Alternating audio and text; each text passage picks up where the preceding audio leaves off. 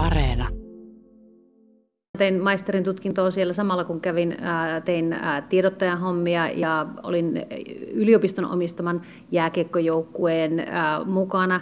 Ja sitten siihen palkattiin mun ihan ensimmäisen työkuvio oli siellä tämmöinen täyspäiväinen, oli tämä amerikkalaisen yliopistojoukkueen valmennus, että kakkosvalmentajana tai apuvalmentajana olin siinä, että skauttasin eurooppalaisia pelaajia tänne täältä sinne sitten sinne päin. Ja tota, sitä myötä sitten yliopiston hommissa on ollut, että tiedottamisen ja ää, varainhankinnan ja markkinoinnin, että siellä yliopistomaailmoissa on ollut niin kuin tähän asti ja nyt ollaan täällä. Lasken tuossa just, että sä olit Yhdysvalloissa neljän presidentin aikana. Kerkistä olla Clintonin aikaa, Bush nuoremman, Barack Obaman, nyt Donald Trumpin aikaan, niin miten paljon sun mielestä Yhdysvallat on muuttunut näiden vuosien aikana?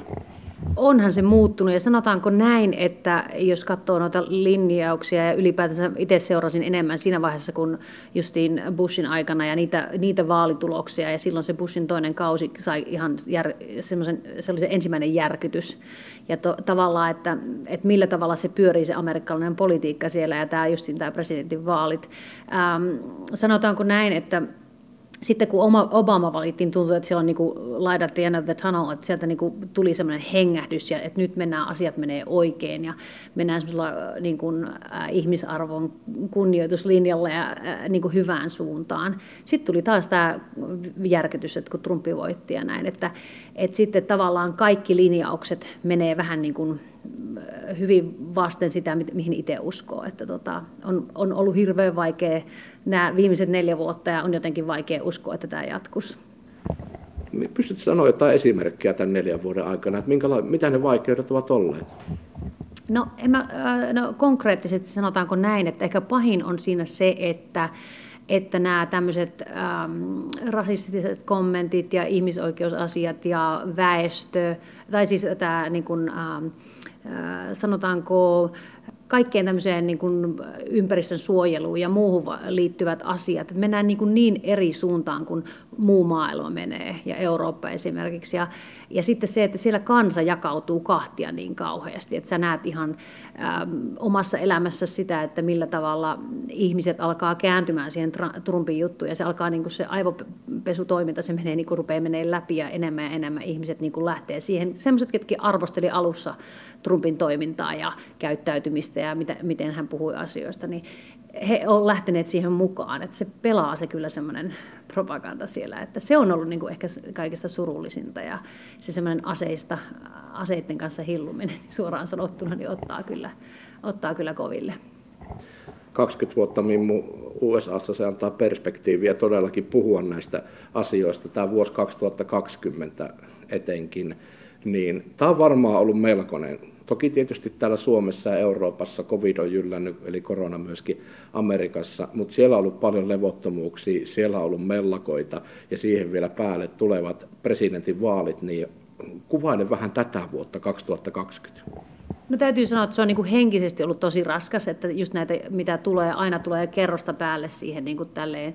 Ja tota, sitten kun katsotaan näitä justiin koronatilannetta ja muuta, että tällä viikolla esimerkiksi Minnesotassa, mikä on meillä siellä tavallaan siellä pohjoisessa, missä ollaan tavallaan oltu turvassa, niin 3000 tapausta päivässä. Että niitä ei voi niin kuin verrata tähän Suomen tilanteeseen, eikä sitä, sitä on vaikea kuvailla oikeasti sitä sun jokapäiväistä elämää. Mutta just nämä George Floydit ja kaikki tämmöiset, niin pistää ihmisen hirveän pintaan. Sulla on niin kuin hermot pinnassa ja semmoinen jatkuva. Mä olin itse tietysti viestinnän puolella tai markkinoinnin viestinnän puolella, että sitä käsiteltiin, niin kuin joutui päivittäin käsittelemään ja miten tähän vastataan tähän tilanteeseen ja mikä on poliittisesti oikein. Ja, että se on tosi ollut todella raskas, raskas vuosi ja tota, toivoa, että olisi niin kuin, tosiaan tulisi tämä valoa kohta tunnelin päässä. Että.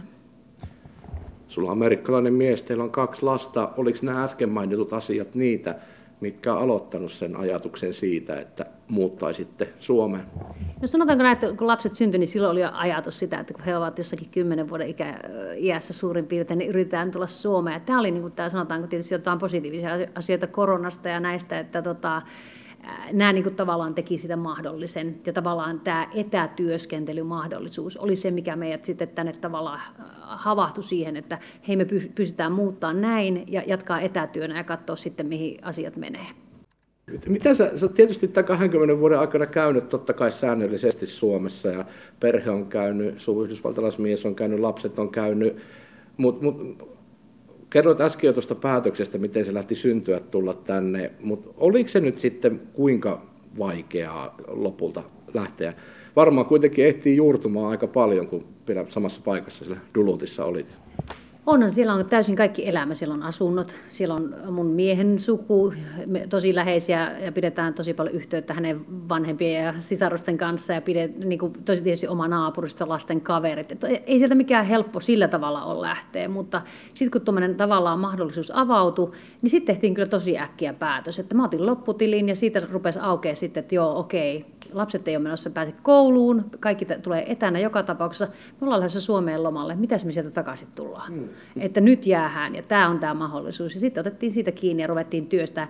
Ei se mikään helppoa, että ei sitä voi niin kuin tälleen niin kuin sillä viisiin sanoa, että täytyy niin kuin tosi paljon tehdä paperihommia ja tälleen näin, että, että niin kuin päästään Suomeen niin kuin näihin pankkiin, kaikki tilistä lähtien. Ja tietysti itse hakea töitä ja muuta tällaista, että kovan homman takana se on, mutta ihan sen väärti niin kuin joka, joka sekunti siitä, että en, en ottaisi takaisin sä oot sekä Suomen että Yhdysvaltojen kansalainen. Sä äänestit vaaleissa ja vielä täältä Jyväskylästä käsi. Miten se tapahtui? No ensimmäisenä tietysti kun täältä lähet, tänne tultiin, niin ensimmäisenä otettiin yhteyttä minne sanotaan sinne äänestyssysteemiin ja sieltä lähetettiin sitten meille sähköpostilla ne kaavakkeet ja kaikki mahdolliset, mitä piti printata. Ja ei muuta kuin Jyväskylän kirjastoon, sieltä printattiin ne äänestyslomakkeet ja täytettiin ja lähetettiin ne sinne. Ja sen voi sitten netin kautta itse justiin tsekkasin, että se on se ääni mennyt sinne perille, että, että siellä se on Minnesotan voitti, Biden voitti Minnesotan, että toivotaan, että se on, se on sinne laskettu. Minkälainen kunnia-asia se on äänestää? Kuitenkin ehkä voi sanoa, että maailman mielenkiintoisimmat vaalit.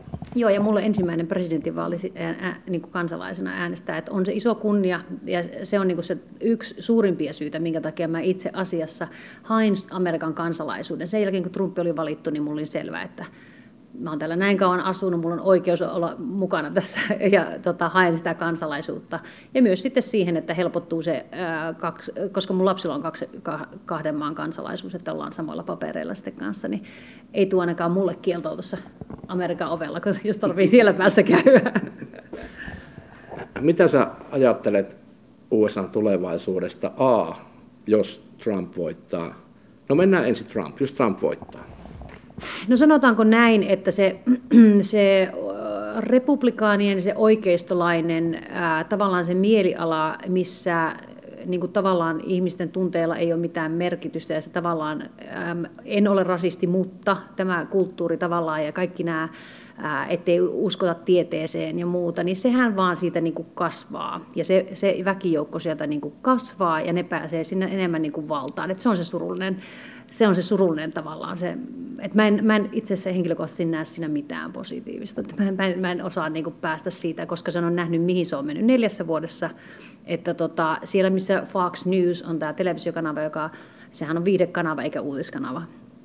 Ja tota, kuinka hän on, he on aivopesseet, niin kuin sanotaanko viimeisen kymmenen vuoden aikana, ja tähän on tultu sen takia, niin se tulee vaan kasvamaan valitettavasti. Että Entäs sitten se B, jos Biden voittaa? Ää, jos Biden voittaa, niin mä uskoisin, että se, se, se tuo sen ilmapiirin siihen tilaan, että, tota, että oletus on, että, että näillä oikeist, äärioikeistoryhmillä ja ihmisillä on tavallaan niin kuin, ää, niille on mahdollisuutta kasvaa ja se, että tota, tavallaan niin kuin ihmisiä kunnioitetaan ja ihmisten kunnioitus tulee niin kuin arvoonsa että se, se on niin kuin tavallaan se minimivaatimus. Ja sitten se, että mä uskon, että amerikkalaisten niin kuin kunnioitus maailmalla ja se justiin nämä ilmasto, ilmastonmuutos ja ilmastoteot ja ää, ihmisoikeusasiat ja rasismi ylipäätänsäkin, niin kaikki näihin liittyvät asiat on niin kuin tavallaan siinä mallissa, niin kuin sanotaanko omien arvojen mukaista, että kunnioittaa ihmisiä,